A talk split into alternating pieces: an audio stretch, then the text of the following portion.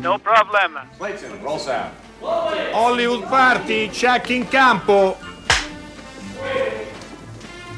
Action. Hollywood Party è la più grande trasmissione della radio dai tempi di Marconi.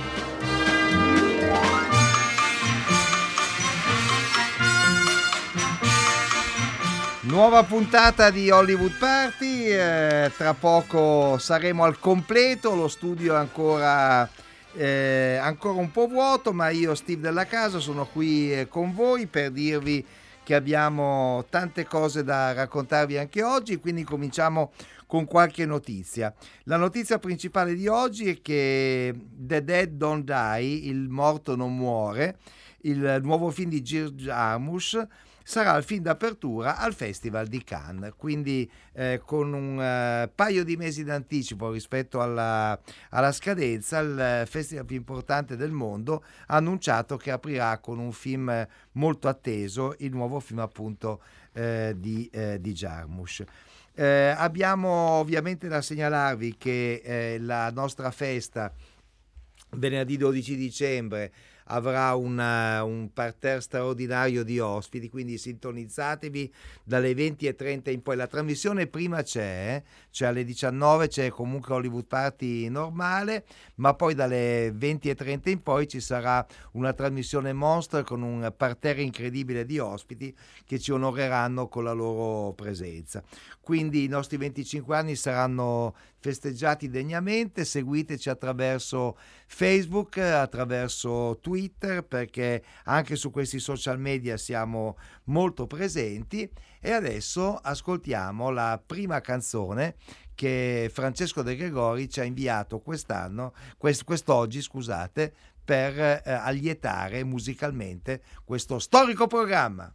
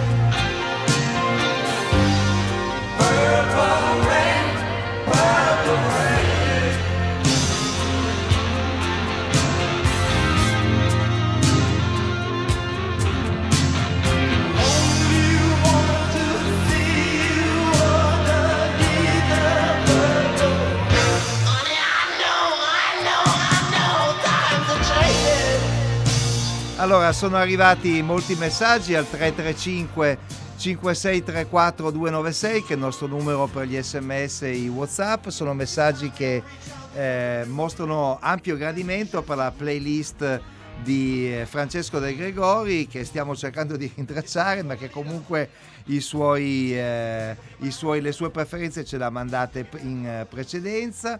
Allora, come scrive Chiara da Milano, tenete in ostaggio De Gregori, fategli fare un centinaio di playlist. Questa settimana musicalmente si gode, ci scrive Attila. Insomma, sono molti gli ascoltatori che amano queste nostre playlist scelte da Francesco De Gregori. Adesso abbiamo al telefono un ospite che mi fa molto piacere che sia qui con noi. Luca Chikovani, ciao! Come stai? Io molto bene, caro Luca. Allora, Luca Chikovani, per chi frequenta YouTube, per chi si occupa di musica, è un nome importante. Adesso è diventato un nome importante anche per il cinema, perché ha avuto un ruolo piuttosto importante in Lazzaro Felice di Alice Rohrwacher, che peraltro vi ricordo è un film che è disponibile nel podcast del cinema alla radio di Hollywood Party, commentato da Dario Zonta insieme appunto con Alice Rohrwacher. Allora, Luca Chikovani diciamo divide la sua attività tra musica e cinema. Vorrei sapere in questo momento, caro Luca, quanto è importante il cinema e quanto è importante la musica nelle tue giornate? Io sono sempre stato dell'idea che la musica e il cinema sono due cose che vanno bene insieme. Poi ho sempre avuto come esempi artisti americani, quindi del mondo di questo pop americano, e quindi molti artisti avevano fatto appunto queste doppie carriere, e ho detto possiamo provare. Sono agli inizi ovviamente, ho fatto più una carriera diciamo musicale da quando ero piccolo, e adesso ho avuto la fortuna di capitare in questo film, Lazzaro Felice. Ci racconti al pubblico di Hollywood Party, Luca Chikovani, com'è che sei stato scelto per questo ruolo dentro i film di Alice Rohrwacher, che ricordiamolo ha vinto un premio importante al Festival di Cannes. Sono stato molto fortunato perché è capitato che Chiara Polizzi, la casting director del film, e Alice hanno visto questa pubblicità su MTV, perché io avevo fatto una pubblicità per un festival, lo Slimefest. E quindi hanno visto questa pubblicità e lei mi ha visto, aveva immaginato il suo personaggio Tancredi simile a me, quindi mi ha chiamato e sono andato, è stato terribile all'inizio perché io non ho mai recitato, quindi ero un pochino nervoso, però alla fine è andata bene, dai. E i tuoi gusti di cinema quali sono, Luca Chikovani? Io sono un po' del mondo Hollywood, così, è di tutti i generi, un pochino fantasy, così sono molto... Però ho studiato ultimamente Kubrick molto e anche lui è...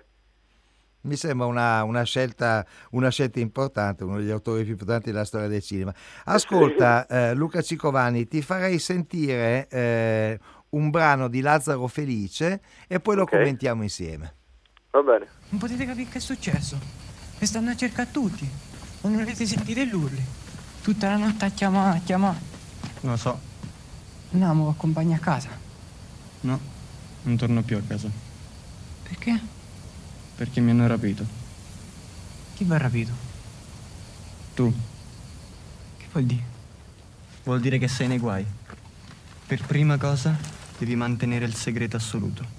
Anche perché quello che stai facendo va contro la legge. Mia madre non deve sapere che siamo d'accordo, capito? Ma si preoccupa. E che si preoccupi?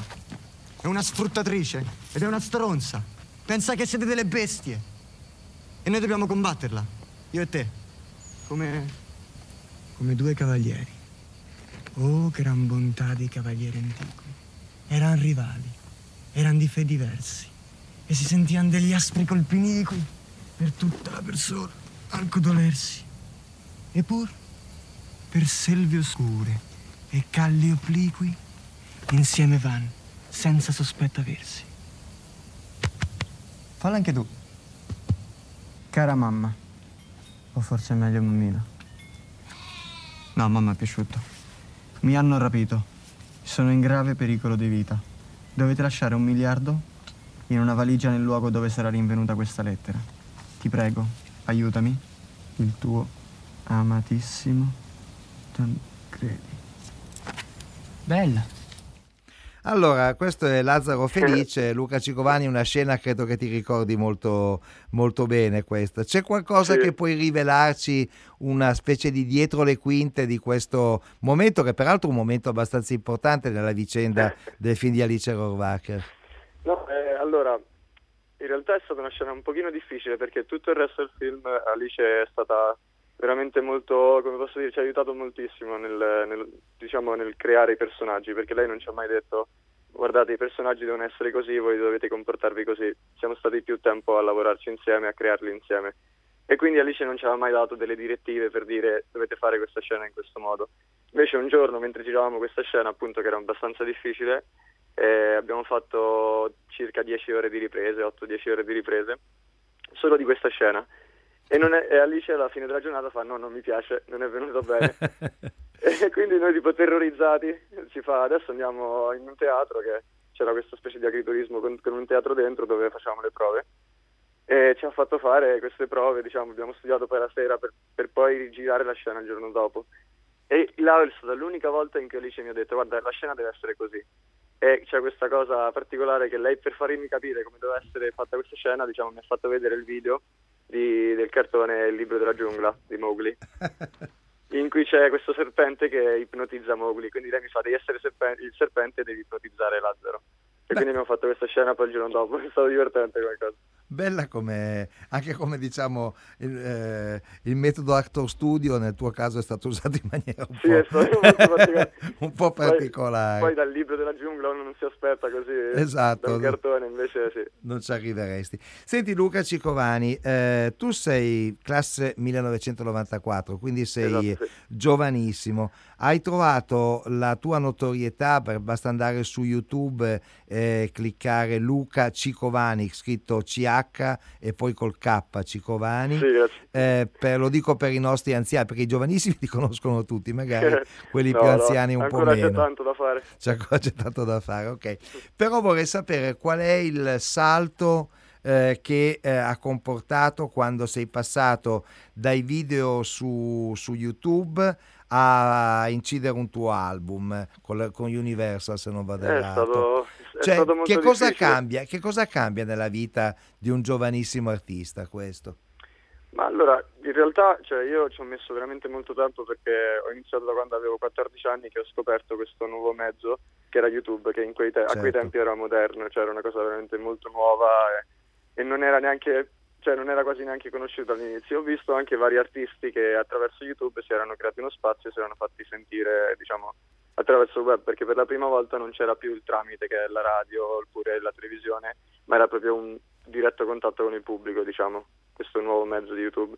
E quindi ho provato a fare dei video terribili in cameretta, diciamo, dove suonavo delle canzoni di altri artisti, e poi dopo molti anni ho avuto la fortuna di finire a Milano, perché con l'università, e lì ho avuto la fortuna, appunto, di suonare con Michele Bravi nel suo tour, e quella sera, quando abbiamo fatto il concerto a Milano, Universal mi ha visto e poi è iniziato, diciamo, tutta l'avventura. Quindi in realtà ti dico, a livello di differenze non c'è tanto, perché c'è sempre lo stesso lavoro e ovviamente ti devi sempre impegnare tu nel fare le cose, nel pensare tutto quanto, quindi diciamo che non c'è tanta differenza.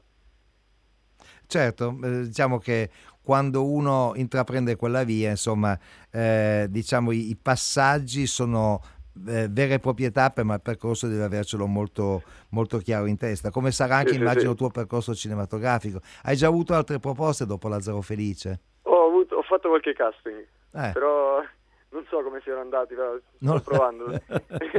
Adesso vorrei provare ad andare in America, se riesco in qualche modo, e studiare lì recitazione, perché appunto ho avuto questa fortuna di fare il film e non avendo mai recitato, non avendo mai studiato, però so quanto sia importante avere la professionalità e soprattutto la conoscenza di un argomento per essere, cioè, per dire posso fare questo lavoro. Quindi vorrei andare in America a studiare lì. Hai le idee molto chiare, Luca Chikovani, ti auguriamo ogni buon futuro, ti salutiamo con un brano scelto da Francesco De Gregori. Bob Dylan ti piace, Luca Chikovani? Cosa? Chiedevo, Bob Dylan ti piace? Perché Francesco De Gregori, che è qui vicino a me, ha scelto un brano di Bob Dylan, I Want You. Ti piace? Sì, sì, assolutamente. Allora Francesco ti dice ciao e poi sentiamo Bob Dylan. Oh, sai che la mia passione Bob Dylan, è la mia mania, la mia malattia, e quindi ciao e speriamo che ti piaccia. A me è sempre piaciuto da quando ero bambino praticamente. Assolutamente. Ciao Luca Chikovani, arrivederci. Ciao, ciao, ciao, ciao.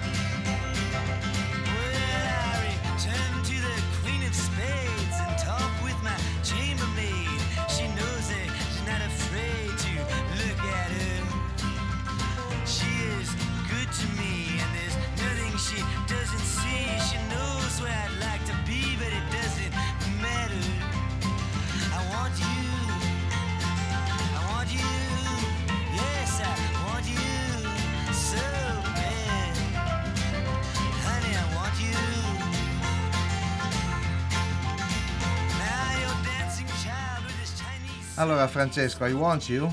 I Want You. Ti volevamo tutti. È una canzone che ha fondato un po' il mio mondo, ha fondato il mio mondo musicale quando ero bambino. Mi ricordo di averla sentita veramente, sai, in maniera ciclica. Mio padre nell'altra stanza non ne poteva più proprio. Pensa che io ero così ignorante, in senso musicalmente, che questa canzone io l'ho conosciuta prima attraverso la versione che ne fecero i Nomadi. Che era letterale, che... ti voglio, credevo fosse una canzone dei Nomadi, poi ho scoperto che era di Bob Dylan. Con tutto il bene che vogliamo ai Nomadi è veramente esatto. Una vergogna. Ma infatti la mia ignoranza musicale, come noto, è crassa e totale. Allora, benvenuto, abbiamo già presentato anche Purple Rain, che ha avuto una messe di messaggi straordinari, è piaciuto molto. È piaciuto molto. Grande canzone. Guarda, dicono...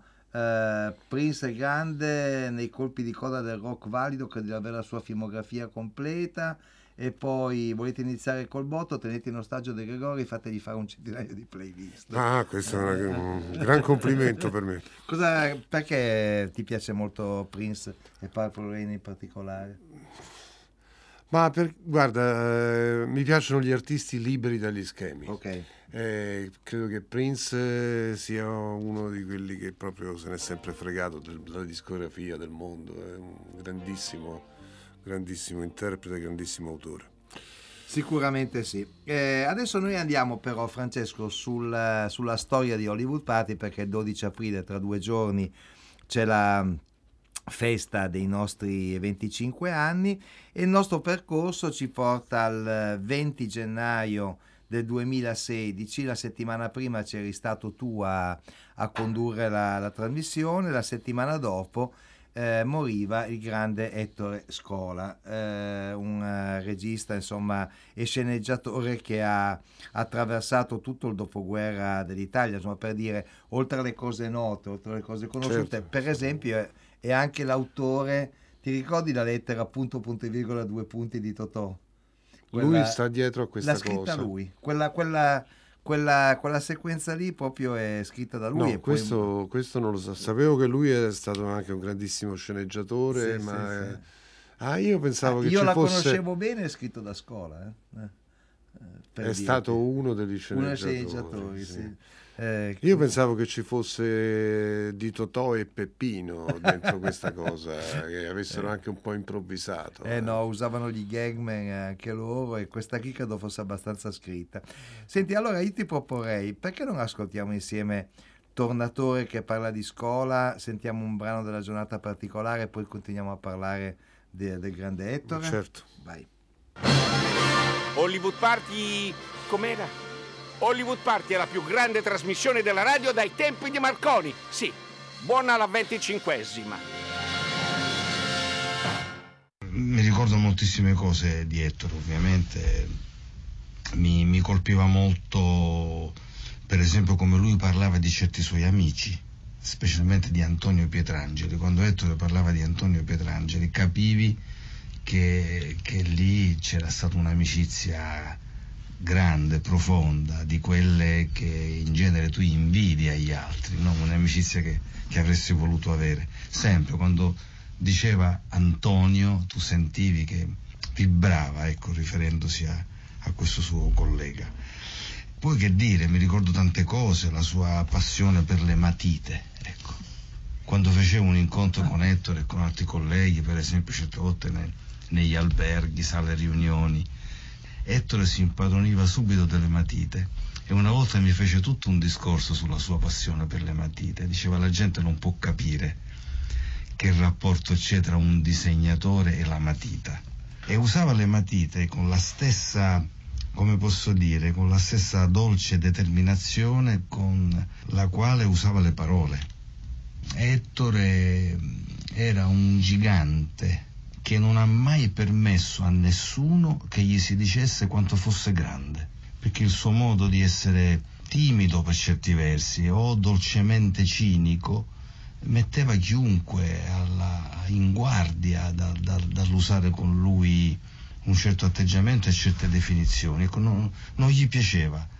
Una giornata particolare ha un posto particolare. Io credo che sia un film veramente straordinario, insomma, un film che ha un posto nella storia del cinema che nessuno può mettere in discussione. Durante il periodo, durante i giorni, credo, precedenti la serata degli Oscar, Ettore incontrò, come succede sempre in questi casi, molte persone a Los Angeles. Una di queste persone si chiamava Orson Welles, che aveva visto il film Una giornata particolare in una di quelle proiezioni private che si fanno durante la promozione del film, e Orson Welles andò a complimentarsi con Ettore dicendogli che lo aveva trovato un grande film. Ecco, a me piace ricordare questa cosa, che forse Ettore non ha raccontato spesso in giro, però una volta l'ha raccontato a me. La famosa lettera di Totò, Peppino e la Malafemmina, tra Totò e Peppino De Filippo, proprio nel testo della lettera c'è anche lo zampino di Ettore Scola. Così come è sua la battuta in, credo, Totò le Mocò: guarda Omar quanto è bello, spira tanto, senti, questo è di Ettore. Insomma, lui in questo aveva una storia, una preparazione tale per cui nel dialogo dei suoi film riconoscevi immediatamente questa cifra che era veramente solo sua, ecco. Allora, questo era appunto Peppuccio Tornatore, conduttore di Hollywood Party in quel periodo, che ci fa un suo ritratto di Ettore Scola.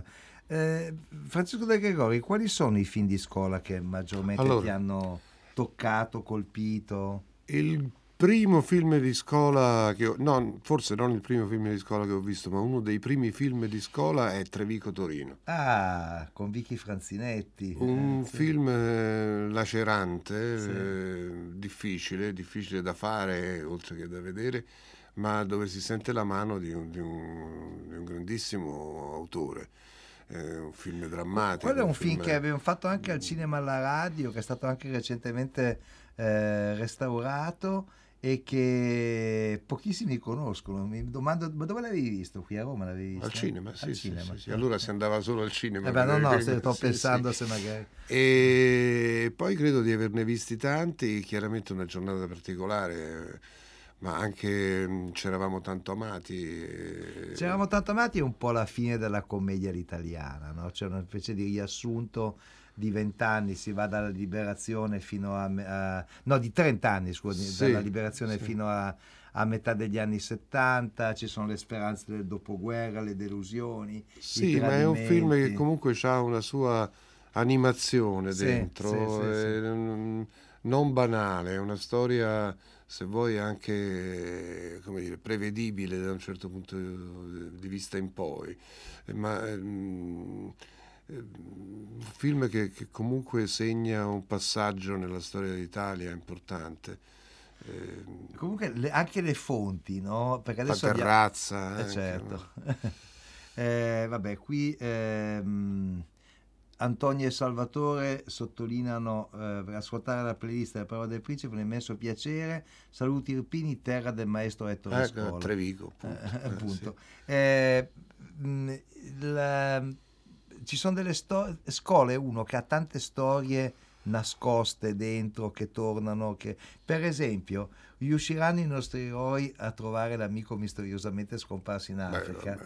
Sai da che cosa era tratto? No, l'ispirazione fu tratta da Pippo Tarzan.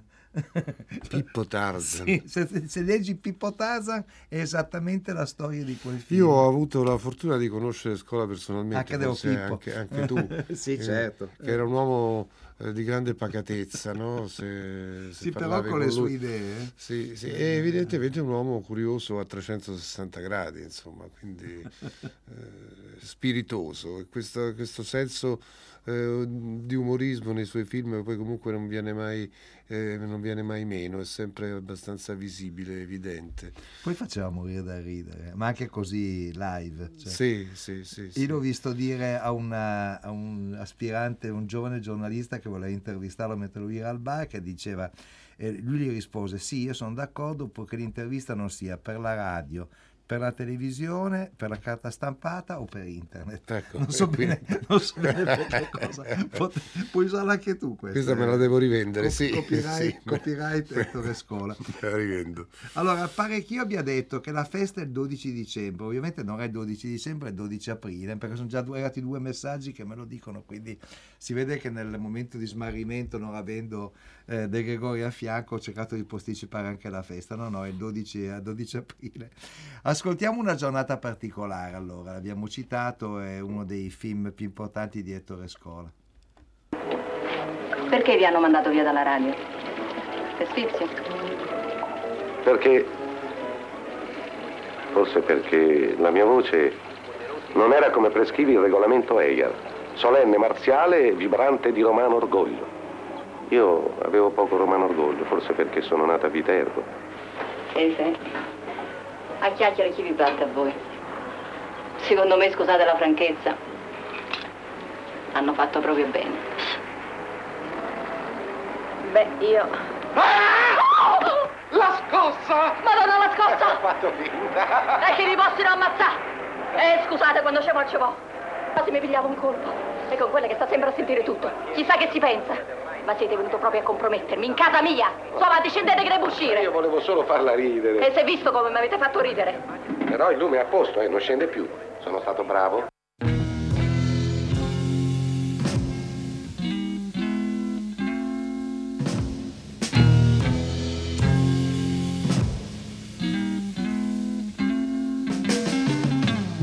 After all the jacks are in the boxes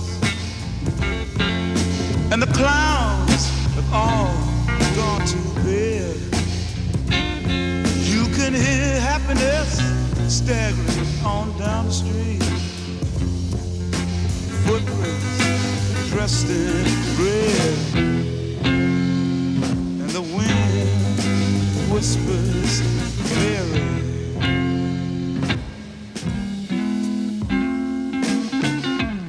A broom is drearily sweeping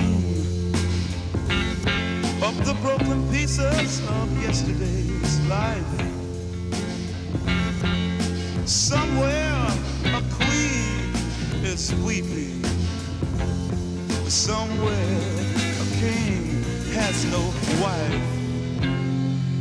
And the wind, it cries, bury.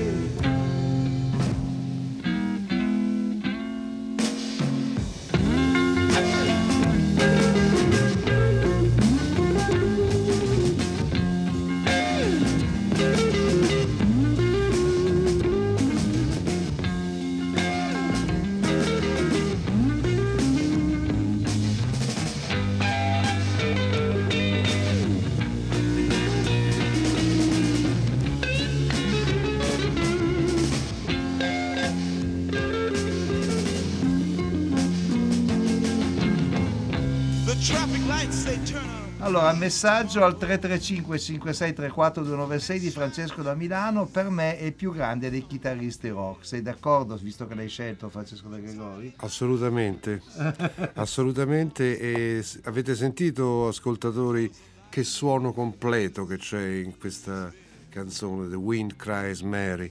Ed erano in tre, erano una chitarra, un basso e una batteria e una voce, che è quella di Jimi Hendrix.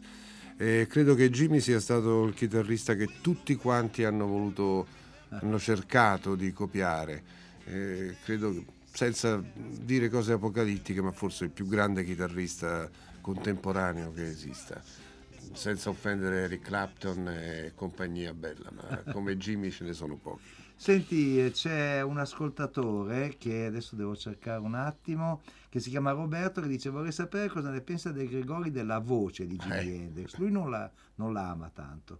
No, come... allora voglio essere veramente sincero. Quando uscivano i dischi di Jimi Hendrix, ai tempi di Jimi Hendrix, anch'io avevo un po' di riserve, perché era lontano da me, era troppo evocativo, non lo so, mi piacevano Bob Dylan, mi piaceva Paul Simon, quindi voci più dimesse. Adesso invece che ho praticato la musica per tanti anni, capisco che è stata una voce importantissima, anche se la sua grandezza è sicuramente nella chitarra. L'ho visto dal vivo. Ma veramente? Sì, un paio di mesi prima che morisse, al Festival dell'Isola di White. Fantastico. Io ero andato come tanti amici fricchettoni a vedere il Festival dell'Isola di White, dove lui suonò alle 3 di notte, dando fuoco alla chitarra. Era un numero che faceva spesso. E c'erano anche i Didi che cantavano Sai cos'è l'Isola di White? No, non c'erano i Didi. Comunque ho questo ricordo bellissimo, un paio di mesi prima della sua morte. Vabbè, qui arrivano... poi arriva Jimmy, allora viva Francesco, viva Hollywood Party, bastano 2 battute di basso e di batteria, insomma, ci dice... uno dice anche Jimmy Page, niente male, ma sicuramente... ma figuriamoci, non è mica... Nella chitarra di Hendrix c'era un'orchestra intera, scrive Maurizio, e insieme al timing era il suo punto di forza, e nella sua voce c'era l'Africa, ammazza, bello. Avrebbe una chiosa... piuttosto elegante. Insomma, le tue scelte musicali entusiasmano. Chiamatemi sempre, ma mi pagate anche per questa cosa. Ti paghiamo profumatamente. Senti, ieri abbiamo parlato un po' di fumetti, oggi ne parliamo di nuovo, perché diciamo nella nostra generazione, caro Francesco De Gregori, i fumetti sono stati importanti. Come no? E allora adesso parliamo di un fumetto che in qualche maniera ha qualche intersezione sia con il cinema sia con la musica, diciamo in maniera molto indiretta. Ne chiediamo conferma a Matteo Pollone. Matteo, ci sei? Eccomi, buonasera a voi e buonasera agli ascoltatori. Ecco, allora Matteo, questo Tomboy che usciva, se non vado errato, sul Corriere dei Piccoli, di cui oggi avete curato la riedizione, uno degli autori era Silverio Pisu, il figlio di Mario Pisu, il fratello di Renata Pisu, un nipote di Raffaele Pisu, insomma una famiglia di intellettuali molto importanti, che suonava anche nel gruppo Cantacronache, che a sua volta, insomma, anche solo per questioni familiari, ha avuto a che fare col cinema. È così, è corretto? Sì, è corretto. In realtà usciva sul Corriere dei Ragazzi. Il Corriere dei Ragazzi, diciamo, più adulta, perché il Corriere dei Piccoli si era scisso in due. Sì, sì, sì. Esatto, dal 72 si era scisso, nel 75-76 viene pubblicata questa serie. Sì, appunto, Silverio Pisu ha una carriera incredibile, che ha intrecciato cinema, musica, doppiaggio, addirittura molti dei cartoni animati che andavano in onda sulla Slimefest negli anni '80 sono stati doppiati dal suo studio, e fumetto. In particolare per il cinema, visto insomma che siamo una trasmissione di cinema, lui faceva l'attore bambino all'inizio degli anni 40, in film di Brignone, Mastro Cinque, Malasomma, Poggioli, quindi anche grandi registi del tempo, e lui era un po' specializzato in questa parte, anche perché era bambino, non poteva certo specializzarsi in altre. E poi però incontra la musica, diventa cantante, diventa soprattutto la voce e l'ideatore del progetto delle fiabe sonore Fabbri, che forse è la cosa più importante che ha fatto e che sono ancora adesso tra l'altro ristampate in CD, di cui non solo diciamo scrive i testi e lui è appunto il cantastorie di queste fiabe sonore, ma si inventa anche questo il packaging e tutto quanto il modo in cui venivano proposte al pubblico, quindi con il disco, il libro che venivano vendute insieme, eccetera. Tra le tante cose ha fatto anche il fumetto, appunto. Francesco De Gregori, allora questo gruppo Cantacronache è un gruppo su cui aleggiano vari miti, no? Perché sì, sono stati i primi a fare la canzone impegnata, c'erano fiori intellettuali in giro che tra loro... c'era Calvino. Sì. Sì, tu li hai conosciuti, hai avuto a che fare con loro? Ma no, non direttamente, li ho conosciuti attraverso i dischi quando ero ancora, diciamo, un giovane apprendista della canzone, ed erano comunque un punto di riferimento, perché come da una parte De André cercava di fare delle canzoni diverse da quelle che andavano per radio normalmente, c'era in loro uno sforzo, una tensione per cercare di coniugare la canzonetta con la società, certo, con la cultura, con un linguaggio diverso. Anche devo dire attraverso alcuni intellettualismi forse anche eccessivi allora, ma però furono per me un polo verso il quale io guardavo con attenzione, cercavo di capire come si potesse uscire un po' dagli schemi tradizionali della canzone.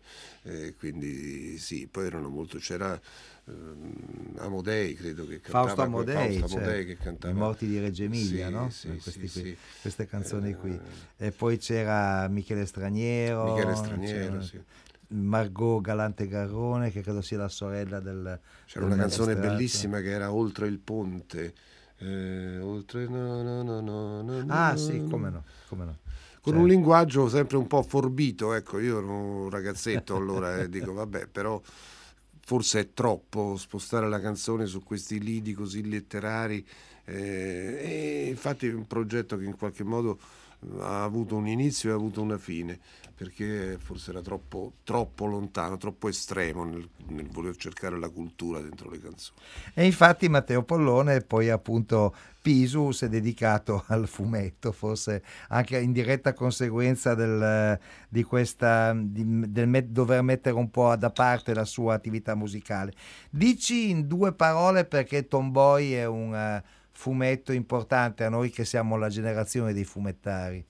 Ma allora, questo è un fumetto importante perché è una saga western che diciamo, molto popolare come racconto. Appunto, prima si parlava di intellettualismi, Pisu è stato anche un fumettista intellettuale perché ha scritto le prime cose mature per Manara, Lo scimmiotto, Alessio il borghese rivoluzionario, ma in questo caso invece il racconto è un racconto popolare di grande respiro, con battaglie, agguati, duelli, insomma indiani, sceriffi e tutto quanto, ma in una chiave fortemente politica e antirazzista soprattutto, perché il protagonista è un protagonista di colore, è uno schiavo che si libera dalla nave che lo sta portando in America e una volta arrivato in America indossa un cappuccio e diventa un vendicatore di tutte queste questioni appunto legate alla guerra di secessione, quindi lui combatte gli schiavisti, i sudisti, il Ku Klux Klan a un certo punto. Quindi un western di un fumetto western di sinistra, possiamo definirlo così. Pisu era diciamo molto impegnato politicamente,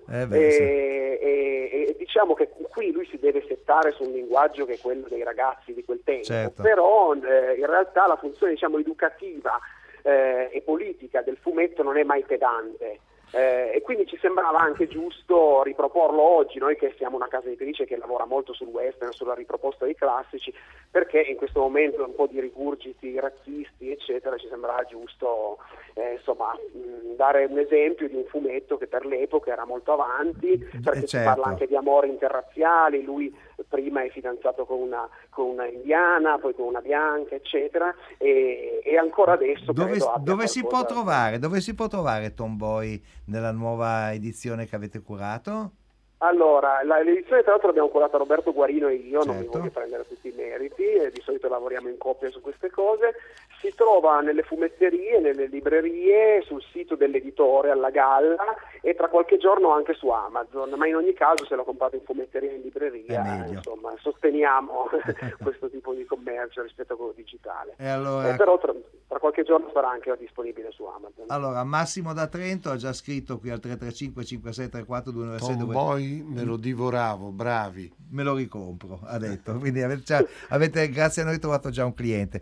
Grazie Matteo Pollone, ti salutiamo. Grazie, aggiungo solo una cosa velocissima. I disegni sono di Nadir Quinto, certo. E ringraziamo la figlia che ci ha messo a disposizione le tavole originali da cui abbiamo fatto questa edizione. Perfetto, e allora visto che Tomboy è un fumetto gauchist, che ne dici di ascoltare insieme la scena fantastica del Ku Klux Klan in Django Unchained di Quentin Tarantino?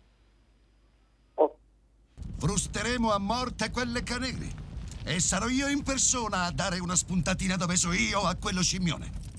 Diavolo, non vedo un cazzo di niente con quest'affare.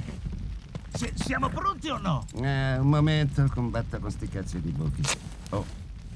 Ho fatto peggio. Chi ha fatto queste cose di merda? La moglie di Willard. E fatevele da soli le maschere. Senti, non stiamo dicendo che non apprezziamo quello che ha fatto Jenny. Se non avessi altro da fare che un buco in un sacchetto, giuro che lo tagliavo meglio di così. E tu, Robert, ci vedi? Mica tanto. Cioè, se non muovo la testa, tutto sommato ci vedo, più o meno. Ma se cavalco il sacchetto si sposta tutto e allora vado alla cieca. Capito? Cazzo. Ora il mio l'ho strappato. Qualcuno ha sacchetti di riserva? No, nessuno ha sacchetti di riserva. Ho soltanto chiesto. Dobbiamo tenerceli pure a cavallo? Ma cazzarola! Se non ce li teniamo anche a cavallo, non ce li teniamo proprio. Beh, io non ci vedo per un cazzo. Non ci respiro per un cazzo e non ci cavalco per un cazzo. Beh, vaffanculo, me ne vado a casa. Ho passato la giornata a guardare mia moglie cucire sacchetti apposta per voi, ingrati figli di puttana. E ora non fate altro che criticare, criticare, criticare. Da ora in poi non chiedete a me o ai miei più niente.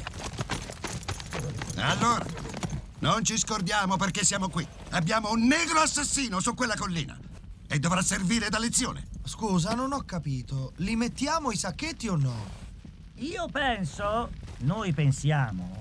che i sacchetti erano un'idea carina, ma senza accusare nessuno si potevano fare meglio. Quindi stavolta non usiamo i sacchetti, ma la prossima facciamo i buchi come Dio comanda e ci presentiamo in pompa magna. Il mio voto. Un momento, non ho detto niente sacchetti. Ma non ci vediamo nessuno. Quindi sarebbe carino vederci. Che diamine, è una scorreria. Io non ci vedo e voi neanche. E allora l'unico che ci deve vedere è il cavallo del cazzo. Questa è una scorreria. Il doppiaggio di Django sembra un cartone animato, è vero, dice un nostro ascoltatore, però questa scena è straordinaria. Questo dialogo fatto da chiunque altro diventerebbe stucchevole o antipatico. Fatto da Tarantino comunque ti accorgi che è surreale, ma lo segui e poi è divertentissima. Vabbè, Tarantino sfugge a ogni tentativo di catturarlo. Sicuramente. È vero, Allora, qui sono andati molti messaggi. C'è chi ti chiede se ti piace Robert Marley. C'è chi ti dice che è il miglior chitarrista del mondo. Sui chitarristi c'è una specie di gara continua, chi preferisce questo, chi preferisce Frank Zappa, quello. John McLaughlin, per carità, tutti bravi. Hendrix però aveva una monumentalità nel suo modo di esporsi, anche dovuto al fatto che ci cantava sopra, insomma. Pino Daniele è stato un grandissimo chitarrista, anche allora parliamo anche dei nostri, no? Diciamolo. E poi Angelo da Pinerolo scrive che il testo di Oltre il ponte era appunto di Italo Calvino, la canzone che tu citavi prima del canzoniere. Allora, la sigla dice che la trasmissione è finita, ma che domani ricominceremo, e domani vi annuncio che ci sarà anche il quiz a richiesta popolare. Anzi, è già pronto. Ne ho preparato uno terribile. Quasi una truffa. Una vera e propria escroquerie, come direbbero i francesi. Guai a chi indovinerà. Allora, Francesca Levi, Maddalena Nisci, che hanno curato il programma messo in onda da Luciano Panici, con una redazione forbita e veramente notevole di Massimiliano Bonomo, Alessandro Boschi e Ricca Favaro, ha preparato, apparecchiato una trasmissione nella quale c'erano Luca Chikovani, Matteo Pollone al telefono, Giuseppe Tornatore negli archivi di Hollywood Party e un Francesco De Gregori schitarrante al massimo. Sì, eccomi qua.